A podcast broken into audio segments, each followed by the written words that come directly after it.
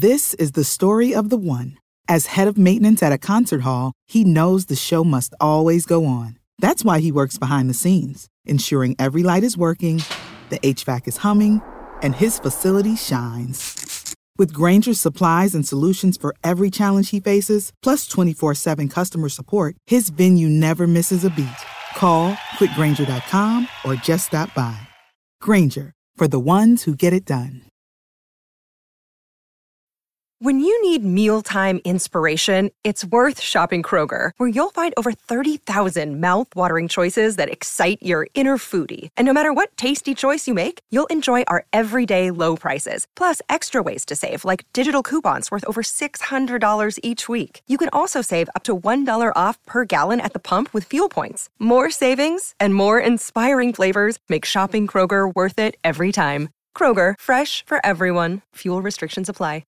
When I go to Sacramento, I will pump up Sacramento. Sacramento. Sacramento. Some say the news is fake, others say it's real. These two don't have the time to check. Instead, Turner Sparks and Michael Ira Kaplan turn to comics stationed around the globe to be their eyewitness reporters so that you can know what's really going on. This is Lost in America. All right, everybody, welcome to Lost in America, episode 210. My name's Turner Sparks.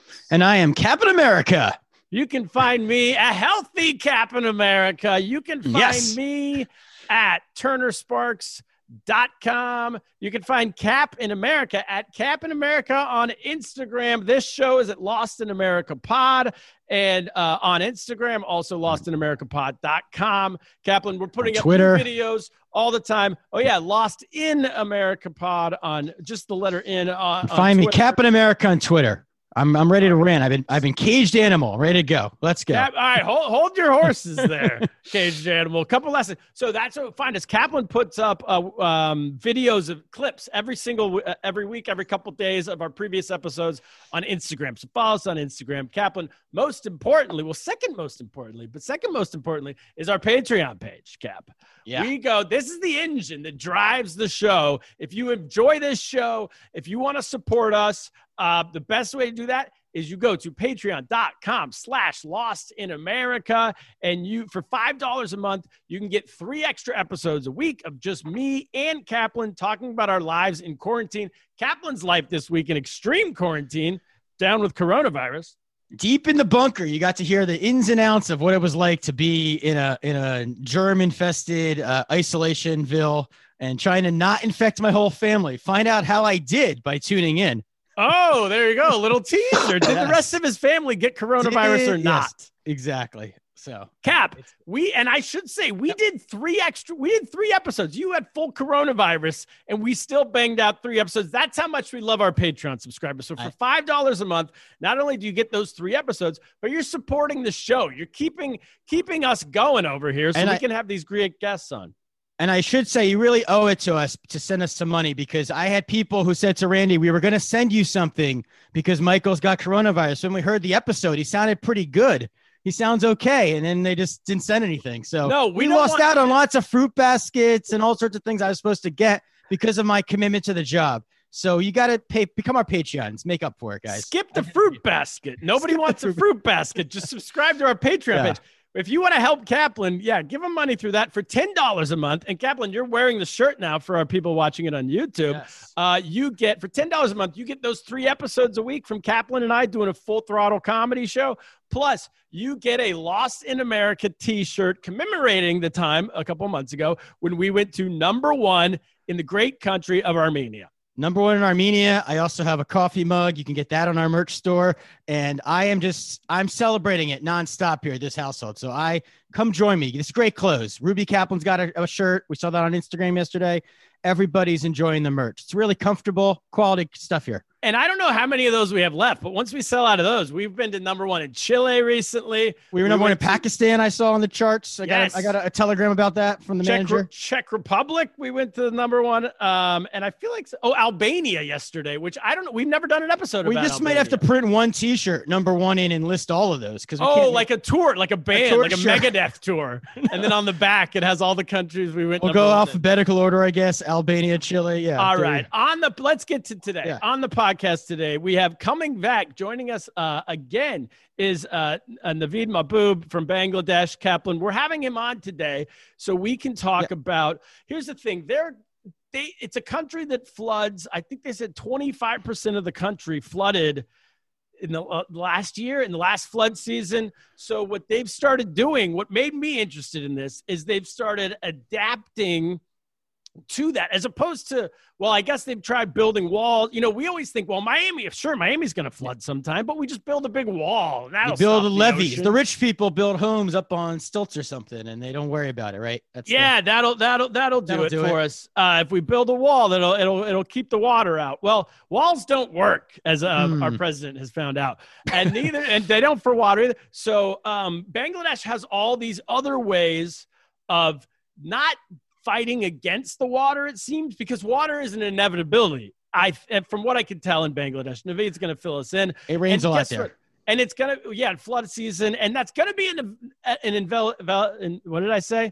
Inevitability for the rest of, climate the world change. too. Climate change is happening. We we at this we believe in science in this pod, as people like to smugly say, right? so the, exactly. So this is almost a look to the future, to our future. What are they doing in Bangladesh? What are they doing right in terms of dealing with the water as opposed to blocking the water that we could be doing in the future? What can we learn, Cap? Right, because it's got to be about us, right? And you know, it's always about us. And we, I know, I live here in Long Island City. I'm on the water, and I'm in a penthouse. So I want to know: Does a penthouse make me safe? Does it rise above? Am I okay? But the rest of the neighborhood could be gone. So yeah, we need to learn. Like this is the basically the future, like you said to me. Of this is the the climate change future. We're looking ahead a little bit, looking at Bangladesh now, is how I understand it. So Exactly. And as you it- said, we all want to know, you know, when you got coronavirus last week, we spent all three of those episodes finding out what you did wrong. Yes. So we could know if we were going to get coronavirus. We were most interested in ourselves. Same way we want to know about Bangladesh, but re- so we can see what the future looks like. So because we did such a good job with New Orleans that we we definitely uh you Yeah, know. well, that was a real disaster in New Orleans. So Naveed Mahbub, we're excited to have him back on the show. He's been on the show before. You can watch. Uh, he does the Naveed Mahbub show. It's ba- it's Bangladesh's late night show. Think of like the David Letterman show, uh, uh, Jay Leno. I don't know any of the people who are on now. Jimmy Kimmel. That's he's on Kimmel, right. Jimmy, Jimmy Fallon. Fallon. It's one of those. It's on the CBS of Bangladesh, but it's also it's up on YouTube, so you can watch it on YouTube. It's like Colbert. You can check him out at comedian Naveed Mahbub, N A V E E D M A H B U B dot com, comedian Naveed Mahbub dot com. And get, this is also amazing. He was the winner of the 2007 uh, Las Vegas Comedy Festival, which is pretty amazing. That's pretty hard to do. Welcome to the show, Naveed. How are you, my friend? Um, I'm doing really well. How are you? Good to see you, both of you. Great to see you too. Glad you, you're yeah. coming to us. You were just telling us off air from your studio where you record the Naveed Mahbub show, right? I do, and uh, as you said, I'm actually known as the poor man's Jimmy Kimmel over here because the budget of the show. I keep saying that the budget of the show is probably less than the coffee budget of Jimmy Kimmel. But this is my studio because of COVID. I'm I've been holed up over here for the last nine months, and I've, I've turned this my home into a studio, and I'm recording. I'm my my daughters are the camera people. They record the show. I do my monologue. I my editor logs in uh, remotely to the editing panel, edits. We we Google Drive it to the TV channel, and then then they air it. Four That's man's Kimmel show. amazing. That is amazing. We've I was watching the video. It's very professionally look, looking. So that's uh, impressive. Well, I mean, I do have a. Prof- I, I it's a professional setup. I don't know if I'm going off topic, but I, I mean, uh, see, I've got three lights over here. I've got three lights over there. That's my cam. One of the cameras over here. That's the editing panel, and this this editor, he's he's top notch. But I say, you know, to stay home, just log in remotely, and it's all padded up. And oops, my camera's uh, sliding over here. I got a chroma screen in the back, so I can. Well, this is not chroma. This is real uh, sleazy. It looks like a strip club um, a sleazy strip behind there, curtain yeah. over here. yeah, so I just had this red thing over here when I don't want the fake uh, background, but I got a chroma screen. So yeah, so this is how I uh, record my TV show. This is amazing. I mean, so cool. And uh, obviously, there was no good time for this pandemic to happen. But Yeah. 2020, when technology is available, it makes it a little bit a, a little bit bearable, right? It does, it does definitely. So, So um, with yeah. the water situation, we want to talk about. First of all, are you in Dhaka? I am in Dhaka. Yeah, Okay, so which is is that the Yeah. capital? That's the country? capital. that is the Okay. capital Jake. city, yeah. And the big co- there you go. Yeah. Um and uh what how is the flooding like what was last flood season like? Just, just I think we should start off there. Well, okay. The last flood season is was just a few months ago, and it's a regular phenomenon every year because of the nature of the terrain over here. We're barely several feet above sea level. So if you look at New Orleans, it, this whole country is like New Orleans pretty much, except for the southeast. There's a little bit of hilly area. So and it's also a subtropical region, so we have a lot of rainfall and it, especially during monsoon. So when it rains, uh, the water, you know, they, it kind of slides off into the rivers. But the rivers get so much of water, then it overflows into all the land around, surrounding it. So it's a very natural phenomena, and you really can't do without it. So I, I mean, you really can't do anything about it. it. It's it has to be such a massive undertaking to be able to uh, hold the water off. Just imagine what you had in New Orleans, you know, when Katrina happened Right. So it was devastating. But if you imagine the whole country being like New Orleans, so what do you do? And so it's become a regular phenomenon. We're almost prepared for it because we know that it's happening year in and year out. It's really a question of degree, uh, you know, how severe it's going to get. And now with more land getting filled up, there's less place for the water to go to. And so it's, it's a regular phenomenon. To answer your question, when it happen? The last, it was just a few months ago. Now it's it's a dry season, so we're okay now. But several months ago, it was, uh, we, you know, we were we were seeing the So uh, the accumulation of water. Yeah, so Bangladesh is now at the the inevitability phase, meaning it's going to happen every year, and we know it's going to happen. And I think, I mean, it seems like trending like we're all going to get that way. At least certain parts of every country, depending upon how close they are to the water. So, what the old way of dealing with it, I think maybe in the 1960s they built these, but they call them polders, uh, from what I've read. But those are like uh, what we did in New Orleans, where you build a levee around it. You know, I lived in New Orleans in 2003 for a summer. I was Hmm. telling Kaplan, He was in charge of the levies. They that's it was I was I was in charge. I was working in a music magazine, and uh, what what I told Kaplan was they had as part of like the tourist thing to do in 2003, a year before Katrina, was you could go to the top of the tallest building in New Orleans, and they'd be like, "Oh yeah, come to the top, have a drink, like a twenty dollar cocktail." And you can look out and see how New Orleans is surrounded by levees holding out the water. So, meaning New Orleans is in a fish bowl, it's in a bowl. Like it's under all of New Orleans was underneath the water system. And none of these idiots at the top of these buildings thought that somehow that was going to break or anything bad was going to happen. Of course, it did. And then when that happened, it, the water filled in the bowl. And which so New Orleans went under underwater, basically parts of it. Um, so what I've read that is what is this term of a polder I think that they use uh, Is that in- the Dutch. in yeah. Dutch Dutch kind of created and then was used in Bangladesh in certain parts almost to create these communities. Am I right? Is it, Oh well, well, yes, but there's so much you can do. As I mentioned before, it's and uh, what's different over here, terrain-wise, is that it's a riverine country, meaning that we have rivers just about everywhere. So if you look at the um, the ter- the geography on the very north are the Himalayas, where the Everest is. Okay, so why is it that we have so many rivers? We meaning not only just Bangladesh, but also a good part of India and Myanmar.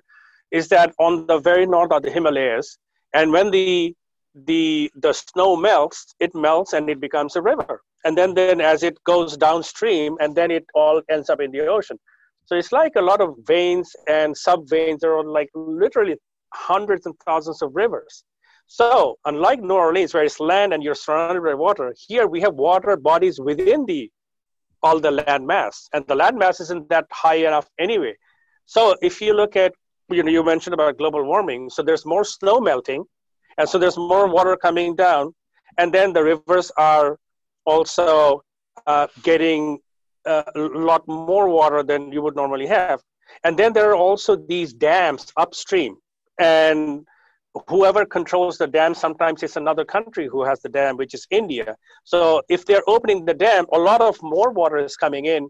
If they have the dams closed for whatever the reason then we're not getting much water. Then so so it's very unpredictable also how much of water are in the rivers depends on when and how and on what basis these dams are opened up upstream and it's in another country. Just imagine if if uh, if the dams were in Canada and the rivers of the, the river Mississippi is coming into the United States, but they're opening and closing the dam, and, and then you you have no control of how much water you have in the river. so that's one factor. Them.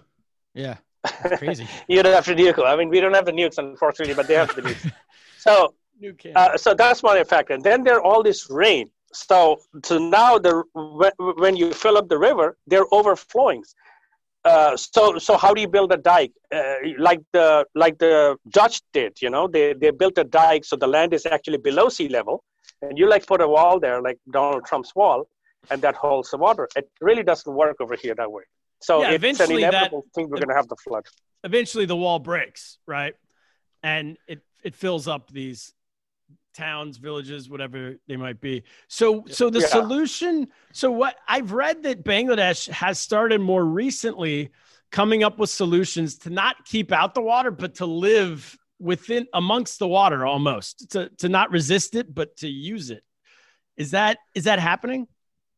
Well, it, it happens in the sense that you want this water to end up in water bodies instead of land where people are living, right? Yes. Another problem is that a lot of, uh, for economic reasons, and it definitely has an environmental impact. And again, I'm not an expert uh, on this matter, but it's just based on observation. It's the common knowledge. That's what our There's show is, by the way. Yeah, not an expert. We, we have comedians on to talk. I'm an about, engineer too.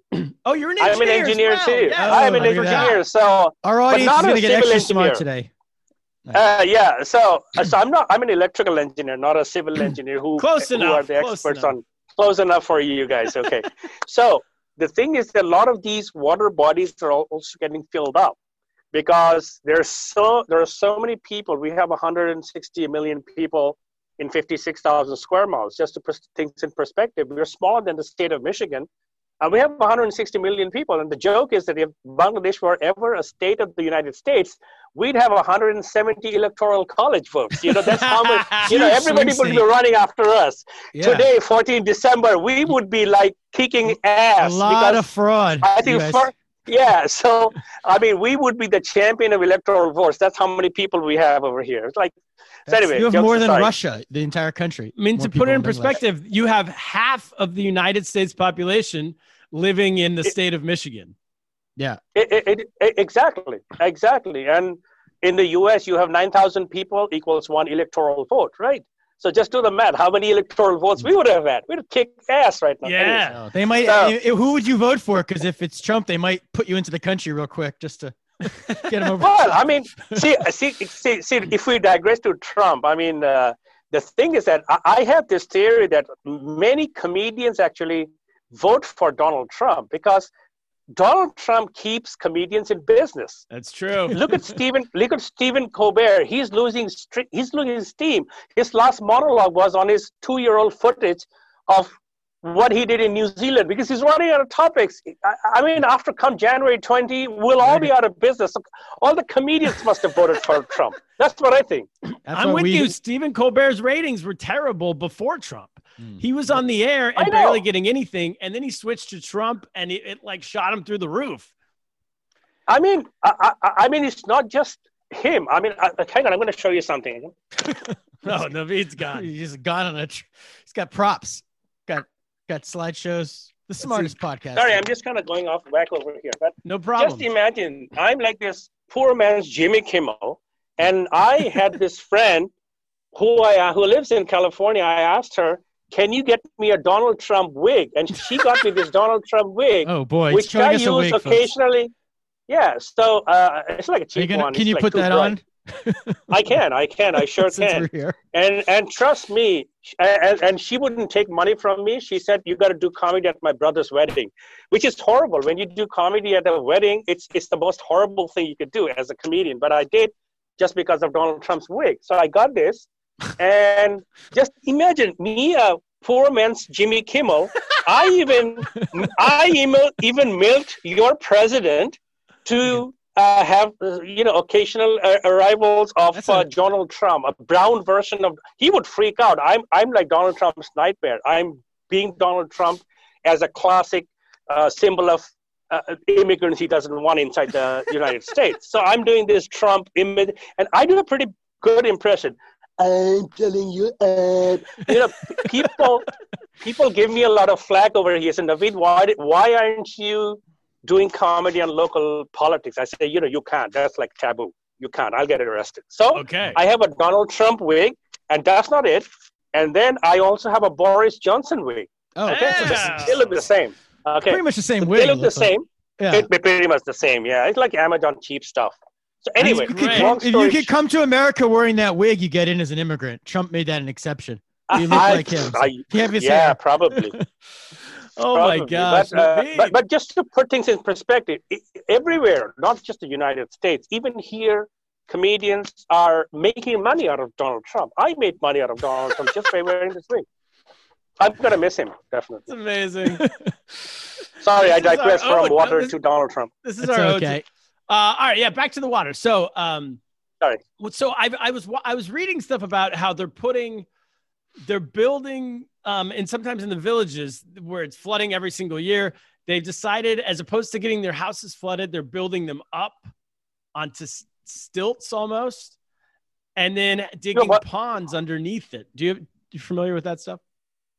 Yeah, yeah. That, that's it's like almost like um, uh, in, in New Orleans. You know, I, I remember I was, visited this cemetery in New Orleans, where the cemetery is actually raised on pillars because certain time the water comes. I don't know if you've been there, and it's very much like that because you know that uh, certain times of the year it's almost given that the water is going to come.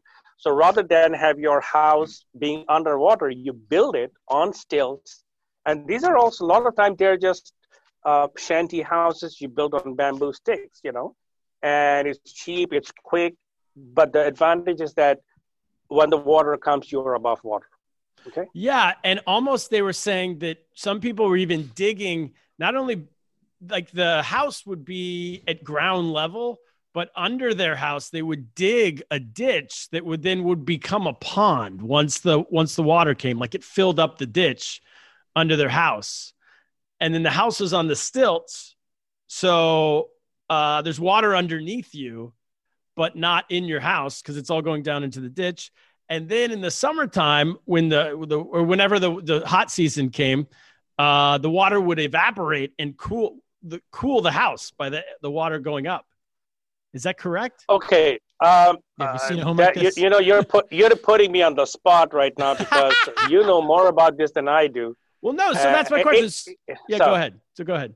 but uh, I, I wouldn't be surprised if something like that is happening because as you were saying that it, everything is adaptive you know the water's going to come. You know the, you can't keep the water out. So what's the best you can do about it? And if that's happening it's it's definitely innovative. Do you do anything specifically at your home for? Do you have any sort of? dude you- dude i mean you're like truly american you know. You have this typical question that if you live on a tree you have like snake charmers. No i live in the city man. Okay, I, that's what- I, I live in That's Dhaka City, Uh, but but but to be to be to be fair, Dhaka City, despite being the capital city, and it's it's like the New York City, it's very cosmopolitan, but at the same time, Dhaka City actually gets a lot worse flooded, Mhm. and this is called water logging. You can have a half a day of rain, and you'll have a foot of water on many of the major streets, and that is a man-made calamity because one a lot of people are bad with trash they're throwing plastic here and there so the drainage sewage systems get clogged number one Hmm. number two a lot of the areas around the city because it's a it's a if, if you talk about urban sprawl Dhaka city is the classic example of urban sprawl you know, out of these 160 million people in the whole country, 20 million live in Dhaka city alone. So it's very centralized. Unlike the US, you know, you have major cities all spread out. Even in India, it's very decentralized. You have states, their own governments. Over here, everybody wants to come and live and work in Dhaka city. So there's a lot of pressure here.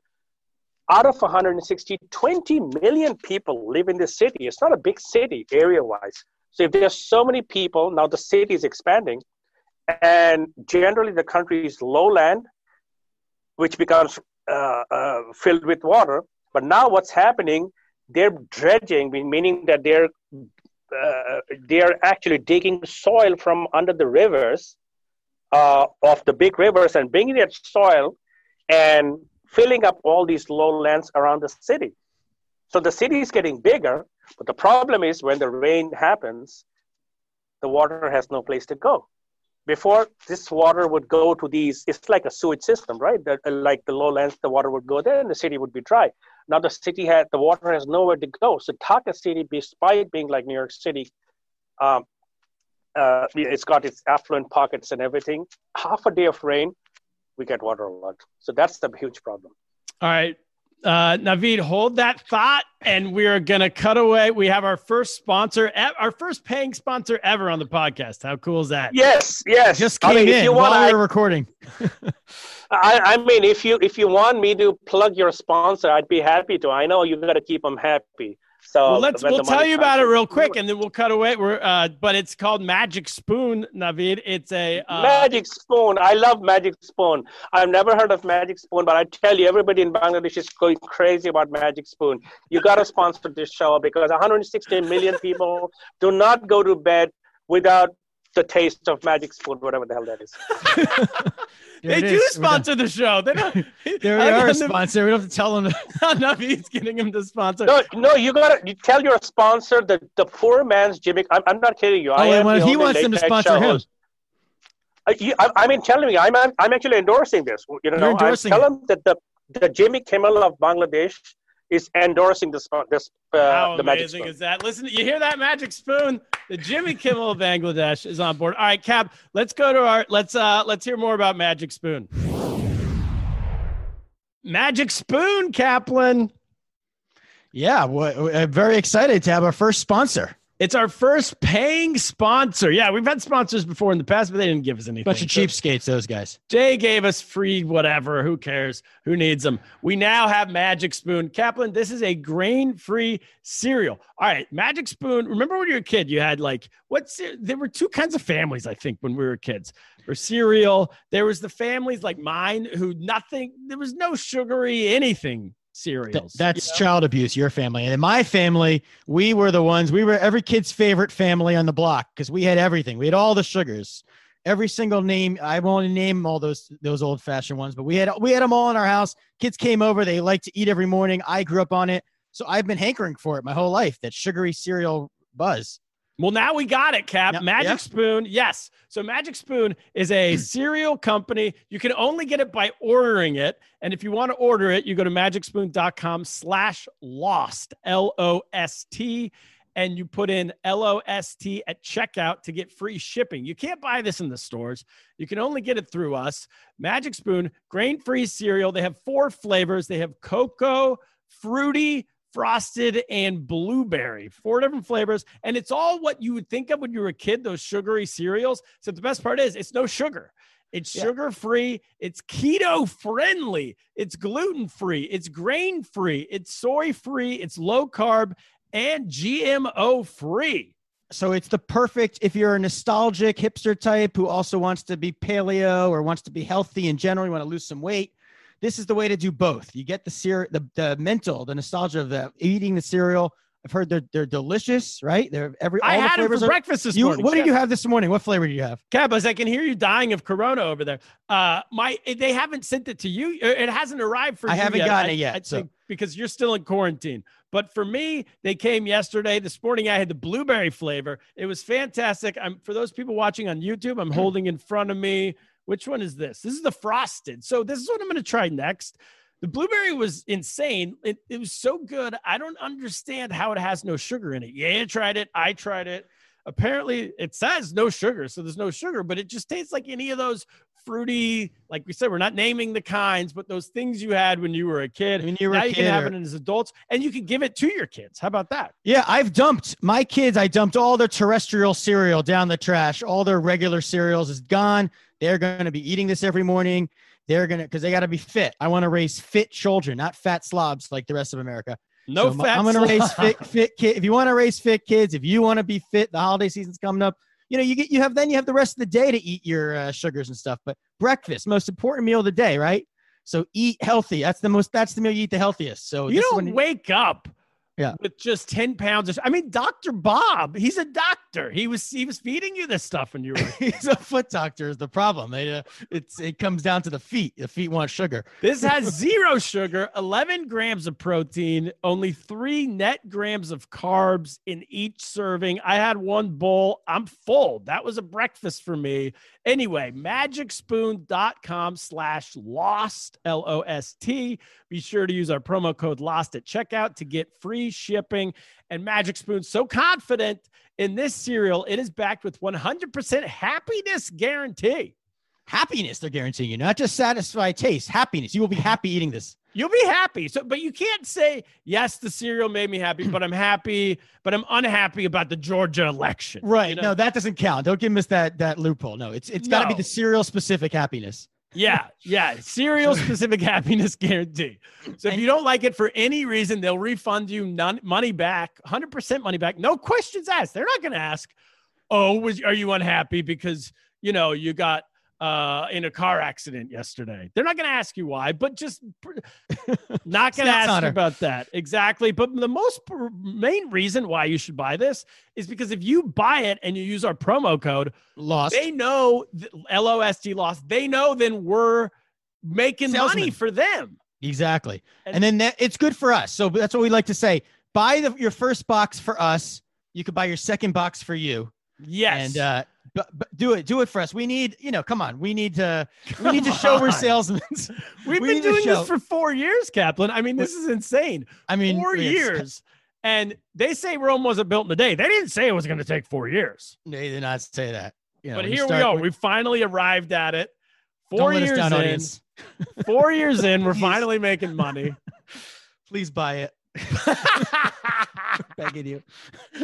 Please, I, I'll send you my credit card, maybe. If, you, if you hit me up in Twitter.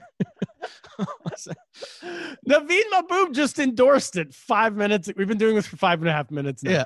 He endorsed this five minutes ago. He's the number. He told him. You heard him. He's the number. He's the Jimmy Kimmel. Jimmy Kimmel. Yeah. Yeah. He's on board. You, you have no excuses. No excuses. Uh, it, well, I should say that it's uh, U.S. only. It's currently shipping in the United States. So unfortunately, we're missing out on 160 One million- excuse. Yes. 160 million people in Bangladesh. But besides them, anyone in the United States, all 50 states, this is no lower 48 business. If you're in Alaska, we're big in Alaska, Cap. All right. Good. Good. All right. Alaska, boom. You get it. And if there's a get zero. place you need breakfast, it's Alaska. You need, Alaska everywhere. You don't got to go out. This is great for quarantining. The last thing we should say is you order this. You don't have to go to the grocery store. Speak for me. I, I got coronavirus in a grocery store, going to the grocery store. If So don't-. Don't uh, don't do what I did. Order it to be delivered, you know, to your house. If you would have had Magic Spoon, Kaplan, you would not. You wouldn't have coronavirus right I mean, now. Magic Spoon might have could have saved my life. So yes, Ne- it could save yours. would certain members of your family. And if you want to know who, go to patreon.com slash lost in Double plug. anyway, Magic Spoon. Cocoa, fruity, frosted blueberry. Blueberry. You got it memorized already. Cap, that's it. Magicspoon.com slash lost. Let's get back to Naveed Mahbub. All right, we're back, Kaplan. How about that? Naveed Kaplan, our very first ever Ver- sponsor. You were here. You heard. You heard history. You heard history. Oh, I did. And and but on a serious note, if you have a sponsor on board, that tells you uh, that says a lot about the show. That means they have uh, they see the value of the show, and so definitely congratulations to both of you. Thank Yeah, you. Thank sir. you. We have a. It's our audience too. We have a very. We have a deep pocketed audience, and they know that. So, and, Right. and a healthy audience. So yeah. Great. so back, great. uh, Naveed, back to the uh, to Dhaka. Um, you Yeah. were saying that they're building, they're building up, uh, they're dredging the rivers, and they're building up the soil around the city. And so, is that again causing like a bowl in the city? because they're raising around the city. No, no, no, not quite. Uh, the city, if you imagine, the city is in highland, okay, but around the city there are lots of these rivers. Basically, they're Yes. lowland. So when it rains in the city, this this water would. I mean, it's, I'm not saying monsoon rain. I'm saying a half a day of heavy downpour. Sure. Then what happens? These all this water through the sewage system ends up in these lowlands. Okay, they're like they're like Yeah. drains basically. If you look at it that way, so everything is fine. But now that the city needs to get big to accommodate these 20 million people, so what's happened is that they're bringing this soil, they're dredging this soil from far away rivers. They're putting them on boats and bringing them here, and they're filling up all these low land to to develop uh, these new housing developments, basically. So now everything is is uh, there's no lowland for the water I to see. drain into, and So- then what happens? This water remains in the city, and we get it's not flooding, but it's more water logging. logging. So you can drive a car, but you're driving through a half a foot or a foot of water. It's just normal that's- to be driving through. Yeah.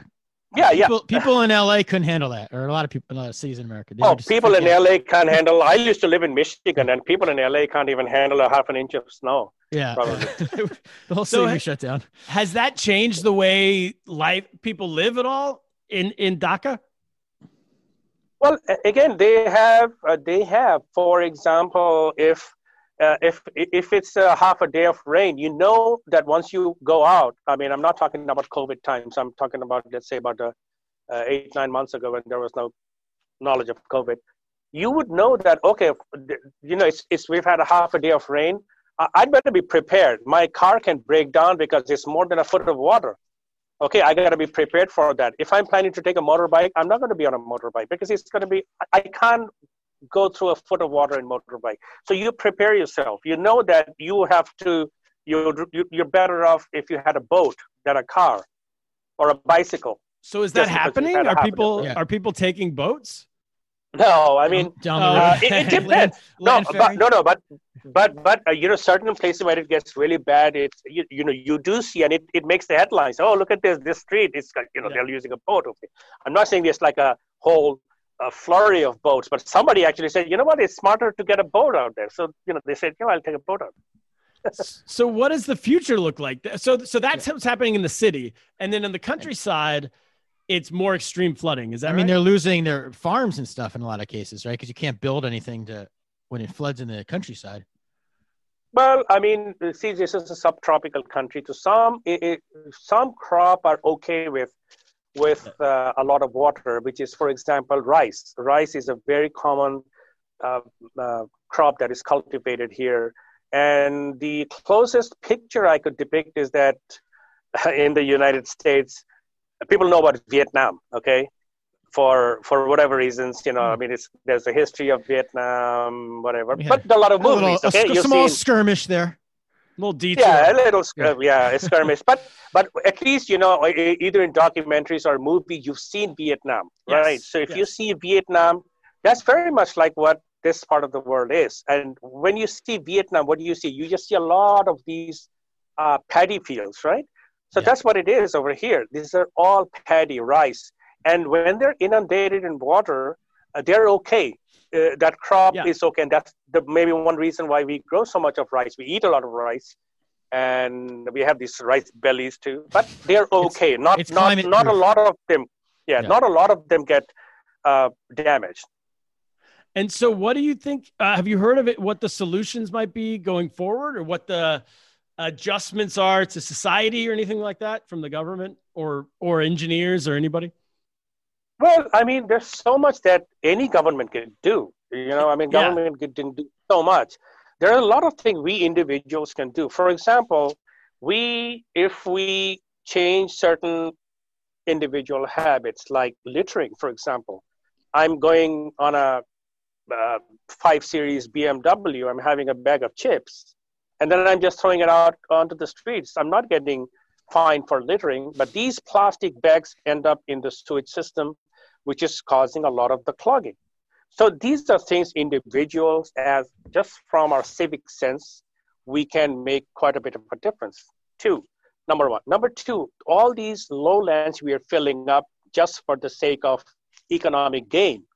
We need to stop doing that because these water bodies were there for a reason. If you're filling them up, we are messing with the environment and there's no place for the water to go to. So that's again boils down to the individuals, how responsible we are.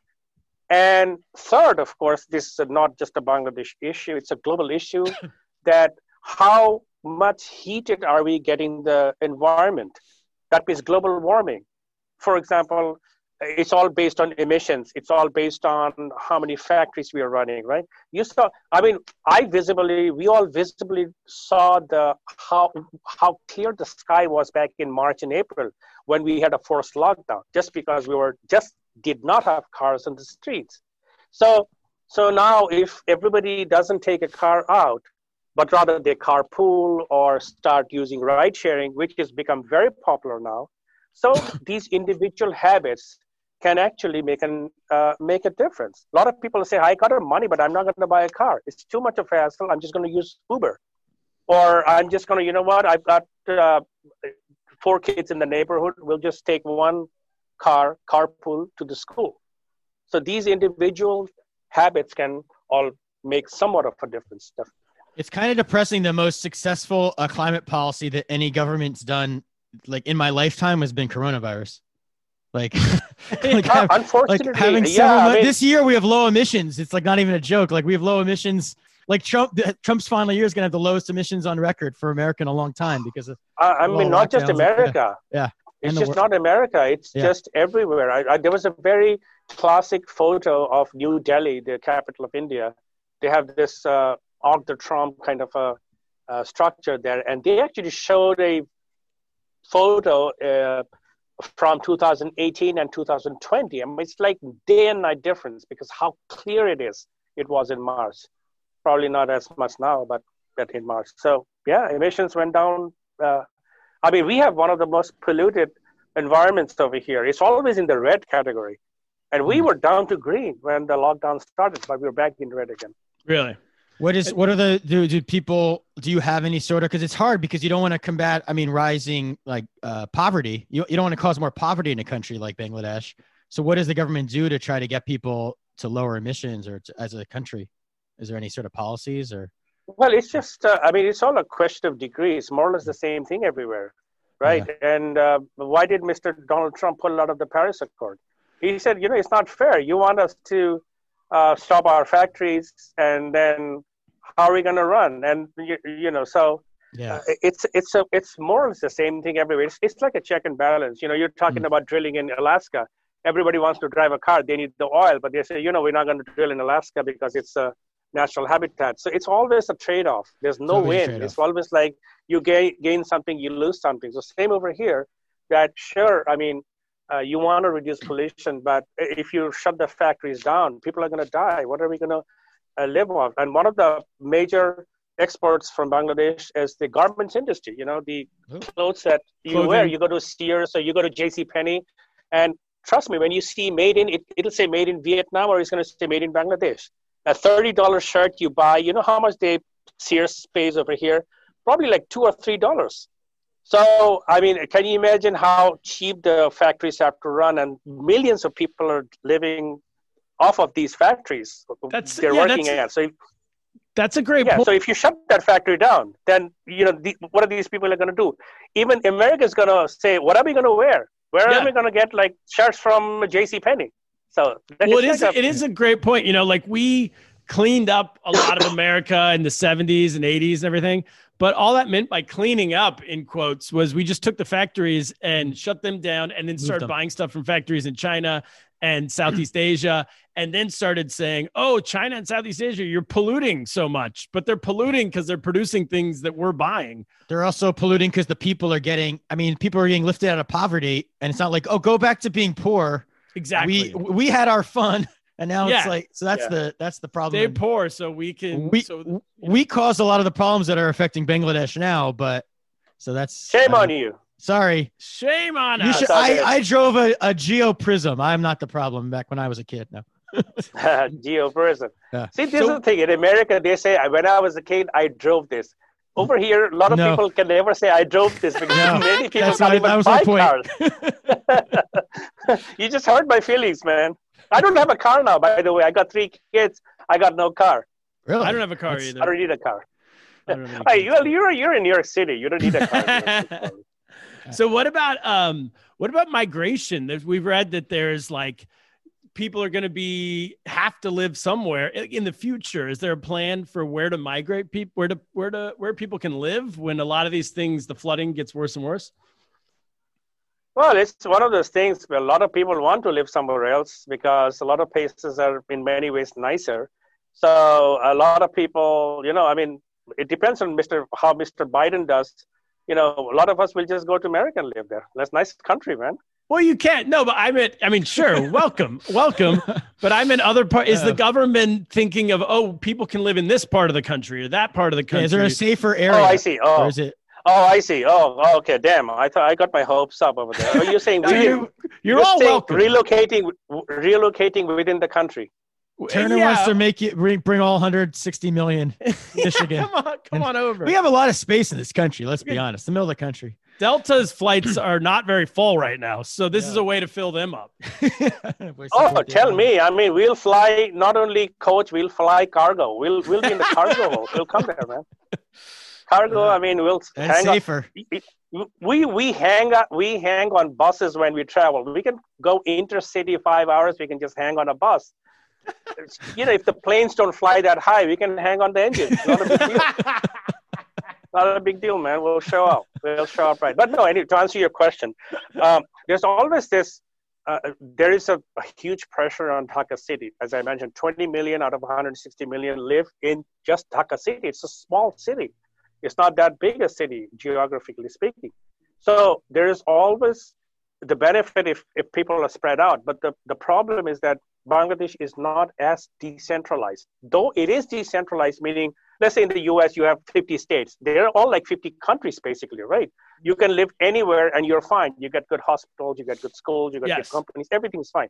Over here, it's not as evenly distributed. All the best things, relatively speaking, are in Dhaka City. So everybody wants to be here. So let's say if your work sends you to a smaller town, you actually have cleaner air, it's nice and open, it's not crowded.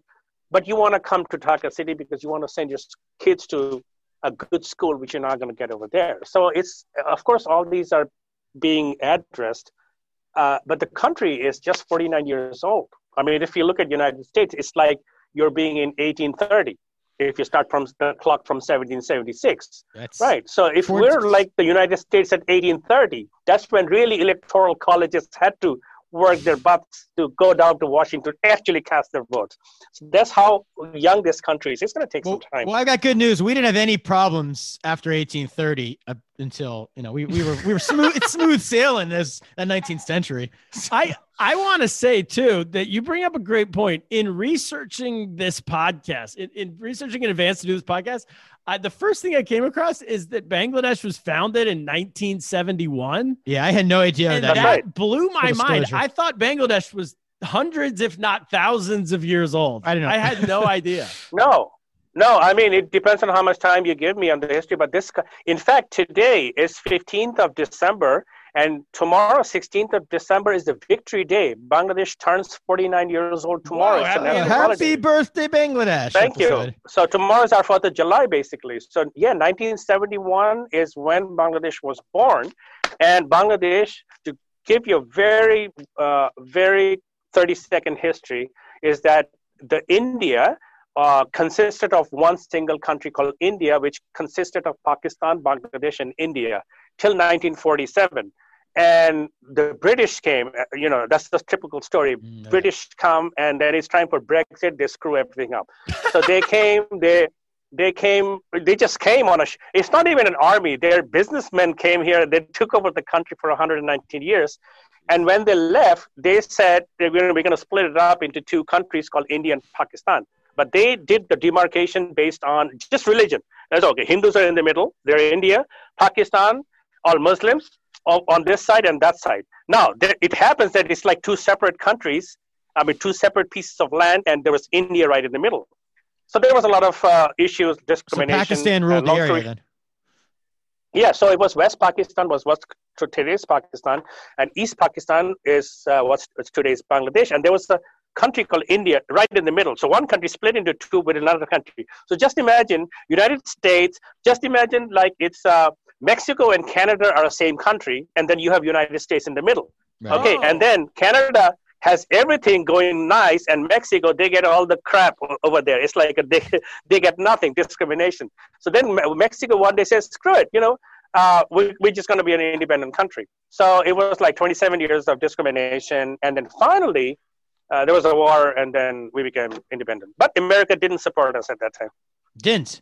Oh come on! No, it did America. not. That, were that, you guys communists not. or something at the time? Was, no, we were not. We were absolutely not communists. But you know, Henry Kissinger, your Secretary of State, man, Doc, this Dr. guy, Kissinger.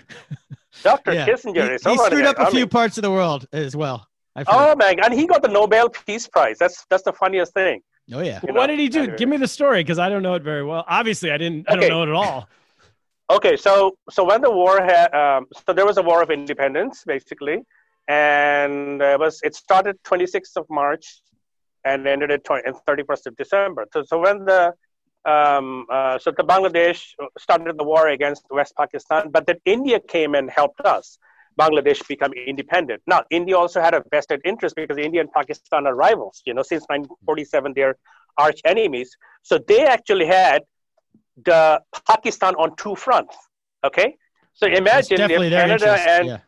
Yeah. so if they say, you know what, if I can help Bangladesh, the East Pakistan become independent, I only have to worry about Pakistan on the on the west. Divide side. and conquer, they call that. Exactly. So, so yeah, so no war, no war is actually fought uh, you know, out of uh, uh, out of charity. There's always a vested interest, right?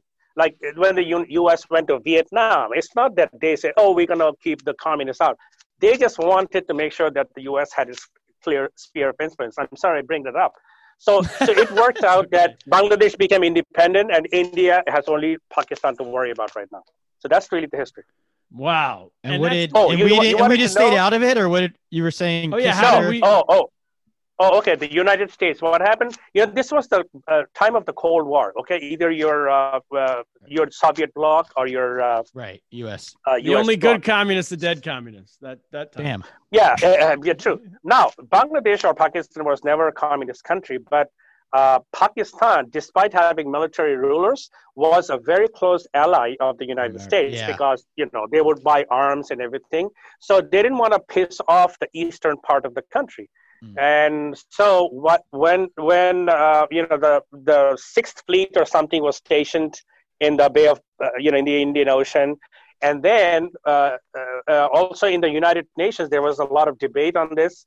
Uh, you know, in favor of Bangladesh becoming an independent country. The only country that vetoed was the United States. And then this is actually part of history of Boston that the there were a lot of arms being loaded up on a ship which was destined for Pakistan, and Americans from Harvard and MIT, they actually went and protested, and they were trying to block these arms shipment going to Pakistan because there was literally a genocide going on. We lost three million people. I have friends who, whose whose uh, parents were murdered, and they were never found. And it was like systematic, almost like ethnic cleansing. Going to three million people. It's not a matter of joke. That many people died. So um, but at that time, Pakistan was a real, uh, you, you, know, it was a real close ally of the United States. And the Washington said, you know, I'm not going to piss off.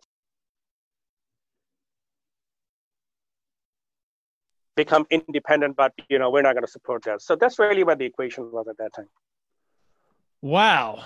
Okay. Yeah, I had no idea. And so now where do we stand? I know I've been reading that India historically, maybe because of 1971, has been seen as like an ally of sorts, but sometimes a rival. But now China is coming in and building, giving a lot of building a lot of bridges and roads and infrastructure. And uh, what's the relationship now like between um, Bangladesh with China on one side, India on the other side? Wow, you've done your homework, man. You know a lot. This guy does so much research. Point uh, he's done, and he, this is a, actually a very interesting point. Historically, if India has been a very close ally of Bangladesh, because you know, uh, all said and done, I mean, they they helped Bangladesh become an independent country. They fought the war on behalf of Bangladesh. So there definitely has to be a sense of gratitude over there. And so, hence, uh, over the years, uh, India and Bangladesh are very close. But then again, you know, Bangladesh is now 49 years old. It's like, you know, you're like a teenager kid, you know, said, okay, fine.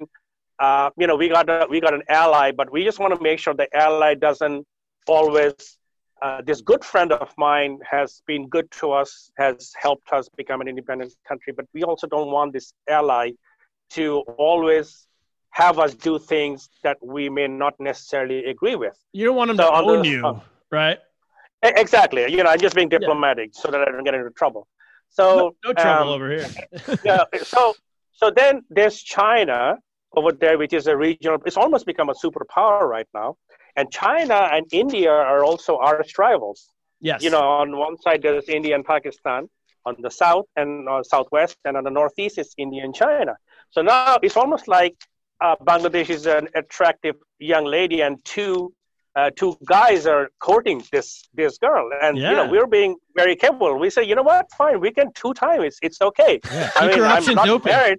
I can two times. So so you gotta get your free dinners. Go, get your free dinners, ladies. Uh, yeah, exactly, exactly. You know, I'm gonna, I'll, I'll date you like four days a week. I'll date you three days a week. I get free dinners, and guess what? I mean, I keep both in check. So Bangladesh has become very clever. I, I would say has is very smart, saying that you know why I'm gonna just pull all my eggs in one basket. And so here, China wants to be good friends. Here's uh, India wants to be good friends. And guess what? Here's also the United States, which wants to be good friends. Look at that. And in countries like these, how do you become good friends?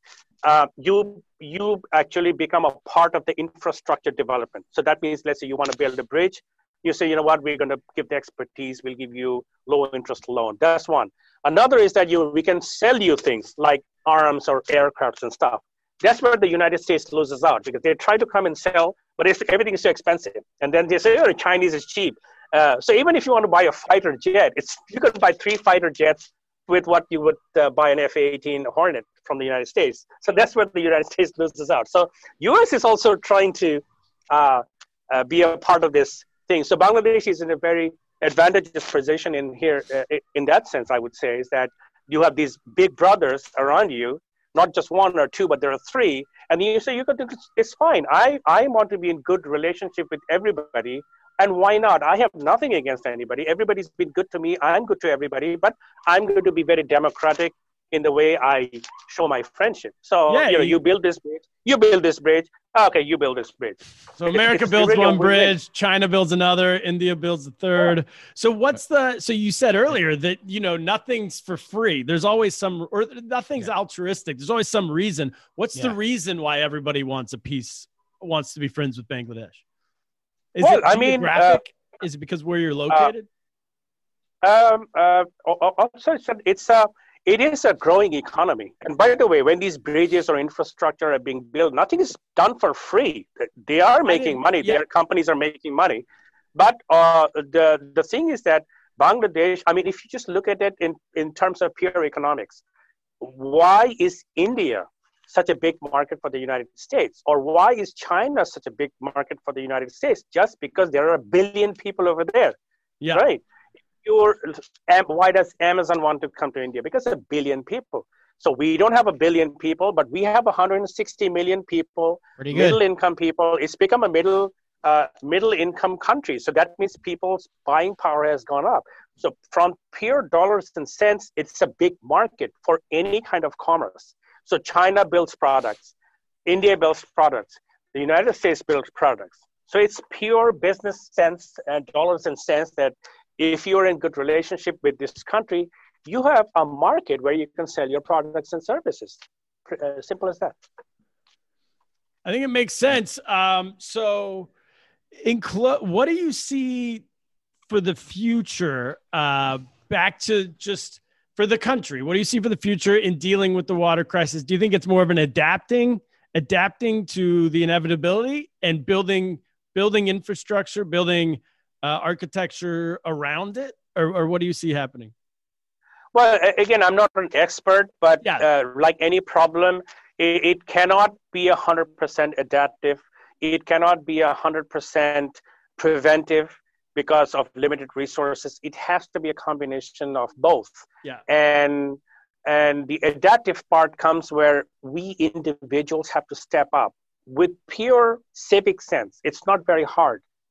And from the uh, from the technological perspective, of course, as time goes by, uh, solutions will be uh, implemented. So, uh, uh, you know, in the long run, it has to be a combination of both. It's my my humble opinion. Okay, and what about you? Uh, how's com- how's the what's comedy been like? I know years ago you opened a comedy club in Bangladesh, right? But Yes. are you Yes. still obviously you're not performing live? I would assume right now because no one or none of us are performing live. But when you can perform live, are you doing shows around Bangladesh? Are you jumping into India? Are you regionally? Are you going around, or what does that look like?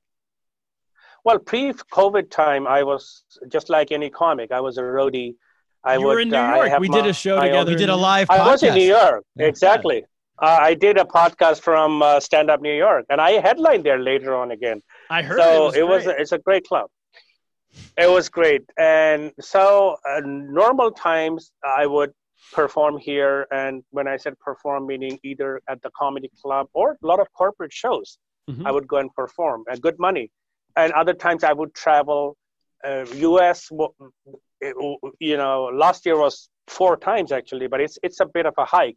But then you can go to India, you can go to Thailand or Malaysia or Singapore or the Philippines. They're not too far away, but you actually get to do a lot of stage time and different kinds of audiences and get a good workout. That all kind of came to a stop in March. So we are not uh, doing any show. The club's not doing any shows just because of the need for social distancing. Not that people are being very responsible now, but I, you know, if if we do a show, people are going to show up, but it's not going to be responsible of me yeah. to be a super spreader. So I I'm not the doing. same I haven't done. Yeah. Yeah, I haven't done any shows, live shows for the last nine months. I barely have gotten out of my studio. So I'm doing my TV show, and I've done some of these Zoom shows, but they are not as great as you know. It's not the same as doing a live show. They're Um, not the same. that's you, sh- you should do mine sometime. I have a Friday His is night the one same. on. Oh, you do? uh, I'm trying to think of. It's 8 p.m. Eastern. So I think. Okay. Oh, that'd be early for you though. It's seven. It'd be 7 a.m. for Uh, you. That might be. T- yeah, but I mean, uh, On a I mean, I've. I've done. I, I I mean, if it's an actual show with an audience, I, I'd be happy to join. we had 350 people watch last week. Oh, it's Are you huge. serious? That many Yeah. people? On Yeah. Zoom? On uh, Zoom, we get about 100. uh, Let's see, we get about 100 to 150 on Zoom, and then we get an extra Wow. 200 on Twitch. We stream it, so there's about 100, 150 live in the in the Zoom, and then also 200 more watching on on Twitch. Pretty cool. Wow, that's amazing. And these are, um, uh, and how's their reaction? Do they, uh, do they It's get great. as much of a kick? Oh, they love it. I mean, we've had we've been doing it since April. A lot of regular audience keep coming. We unmute maybe like one third of the people, and so you can hear all the laughter and everything, you know. Um, and maybe a little less than one third, but enough to where you can hear all the laughs coming through, and then other people mute themselves and just watch. But it's great. We pay pay people to do the show, so it's a real show. Real Wow. show. You got to Yeah, I'd be happy to do the show. I mean, Love if you to want you. somebody joining in. I would love Yeah, to. Last love to week do we that. had Nick. We had a guy in New Zealand, Nick Ratto, did the show. So we have people around the world jump in, and do it. It's a blast. But you got to wake Cool. up a little early. But we'll definitely get you on if you want to do it. You put them on I- later I'm in the game, show. man. Give them some time to Cool. Yeah, we'll put you on closer to the end of the hour so you can. Okay. drink cool, some coffee cool. here. awesome. Okay. And uh, how's it work? So I watched your uh, show. I don't know if it was your most. I think it must have been one of your more recent ones because you were talking about Myanmar and Aung San Suu Kyi, and Oh, wow. um, Yeah. and that's what we talked about two weeks ago on this show. Right. is yeah. The Rohingya people being kicked out of Myanmar and all that. So you're allowed to talk about things like that. That's that correct. Yeah, in fact, wow, that's a very recent monologue I did uh, two weeks ago, I think, and that was on the Rohingya crisis. I talked about that because, again, it's not against; uh, it's about another government. So Yeah, I you talked can ban about other governments. government. That's okay. Yeah, so that's okay. But it's a it's a it's a very um, it's a very serious issue. It's it's basically Yeah. what uh, what 25 years ago happened in Bosnia, and that's happening over here, but nobody's taking notice. Yeah. And a, a poor country like Bangladesh is accommodating over a million refugees, and it's it's it's uh, it's it's definitely very commendable. I'm I'm not being political here or anything, but I think as as just pure human beings, Bangladesh has done a tremendous job. They say, you know what, fine, uh, we don't know how we're going to feed them, we don't know how we're going to keep them, but we can't turn them back because if they turn back, they're going to get killed. Yeah, they've taken in over a million Rohingya into over a million. Yeah. Just imagine this country yeah. exploding, and still there are over a million uh, refugees over here. And now they're trying to figure out how to do it. We read there's like a, an island they might they're starting to yes. move people to, or they're tr- trying to figure out where to put people, basically, right? Well, yeah. I mean, there's a, a lot of a uh, lot of countries and a lot of uh, the UN and everything. They're saying, you know, you take transporting some of them to the island. Uh, it's uh, it's it's not that high up. It could uh, face natural calamities. Flooding. Not point, but the thing is that flooding. But being in a uh, flood zone is better than yeah, sorry. Well, go ahead. Yeah, because where they are right now, it's there. It's. Uh, I mean, you can see some photos. It's. It's like a ghetto. I mean, if if you cram a million people in several blocks of uh, New York City, just imagine how unhealthy that is for the people who are there. It's really, I understand, even going to that island, though that island has been really built up as a nice city, but it does pose that environmental danger. Does that concern is there definitely? But what what else do you do? I mean, if you have a million, over a million people crammed in several blocks of New York City, and there's disease, there's uh, there's uh, a lot, there's this drug peddling, there's so many things to do. I mean, there's no there's no good solution. I mean, there's will no any solution. country, yeah, will any country take uh, even a 20,000, 10,000? They won't. So Bangladesh is doing the best they can. Yeah, it does seem like it's not the best. It's um the island might not be perfect, uh, but a- other countries should step up probably if they think that Especially something else should be done about it, right? Other countries with more Well, that is- resources. that that is a very general answer and there was this very famous video that happened in uh, in london the there's one i forgot the gentleman's name he asked the question to the bangladeshi ambassador they call the high commissioner and they asked her you know you're doing great but how come you're not doing i don't think you guys are doing enough Yeah. and then the ambassador said you know the question is really are you guys doing enough are you going to take one refugee you're not we are exploding at the seams We've taken now 1.3 billion refugees. We don't know how we're going to feed them. We don't know how we're going to keep them. We don't have space, nothing. But we say, you know, let's just take them in because otherwise they're going to die. Have you done anything? You haven't. So basically, shut the bleep up. oh my Send us gosh. some money for Well, that's it, Naveed, Thank you so much for doing Okay. the show, man, yeah, thanks for having me. And educating us on your country. Hopefully, Uh, uh, do we feel better at all about our our future? Probably not, but I don't know. It sounds it sounds like it's going to be tough no matter what. yeah, it sounds unless like we're damned if we do, damned if yeah. Yeah, but you know, for four years, I have to say, for four years, you you know, we were actually doing better than you guys. But now, January 20, I think things will turn around in the U.S. too. I think Okay. so too. Yeah. Well, hope, I don't know if he can stop flooding, but we'll see. Maybe he can. Maybe Joe Biden's got a I guess superpowers. that man. Naveed Mahbub, thank you so much. Find him at comedian naveedmahbub.com. Kaplan, go find us, patreon.com slash lost in America. Five bucks a month, get the three episodes a week. Ten bucks, you get this t-shirt plus the three episodes a week. Kaplan, that's it. What should we do? It's time to eat some magic spoon and it's time to get lost. Get lost.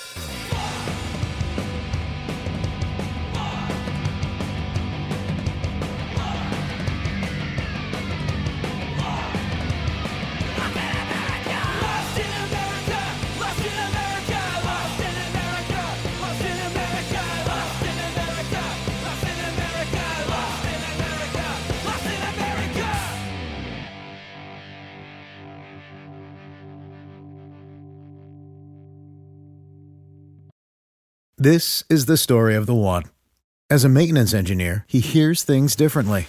To the untrained ear, everything on his shop floor might sound fine, but he can hear gears grinding or a belt slipping. So he steps in to fix the problem at hand before it gets out of hand. And he knows Grainger's got the right product he needs to get the job done, which is music to his ears. Call, click grainger.com, or just stop by. Granger, for the ones who get it done. When you need mealtime inspiration, it's worth shopping Kroger, where you'll find over 30,000 mouthwatering choices that excite your inner foodie. And no matter what tasty choice you make, you'll enjoy our everyday low prices, plus extra ways to save, like digital coupons worth over $600 each week. You can also save up to $1 off per gallon at the pump with fuel points. More savings and more inspiring flavors make shopping Kroger worth it every time. Kroger, fresh for everyone. Fuel restrictions apply.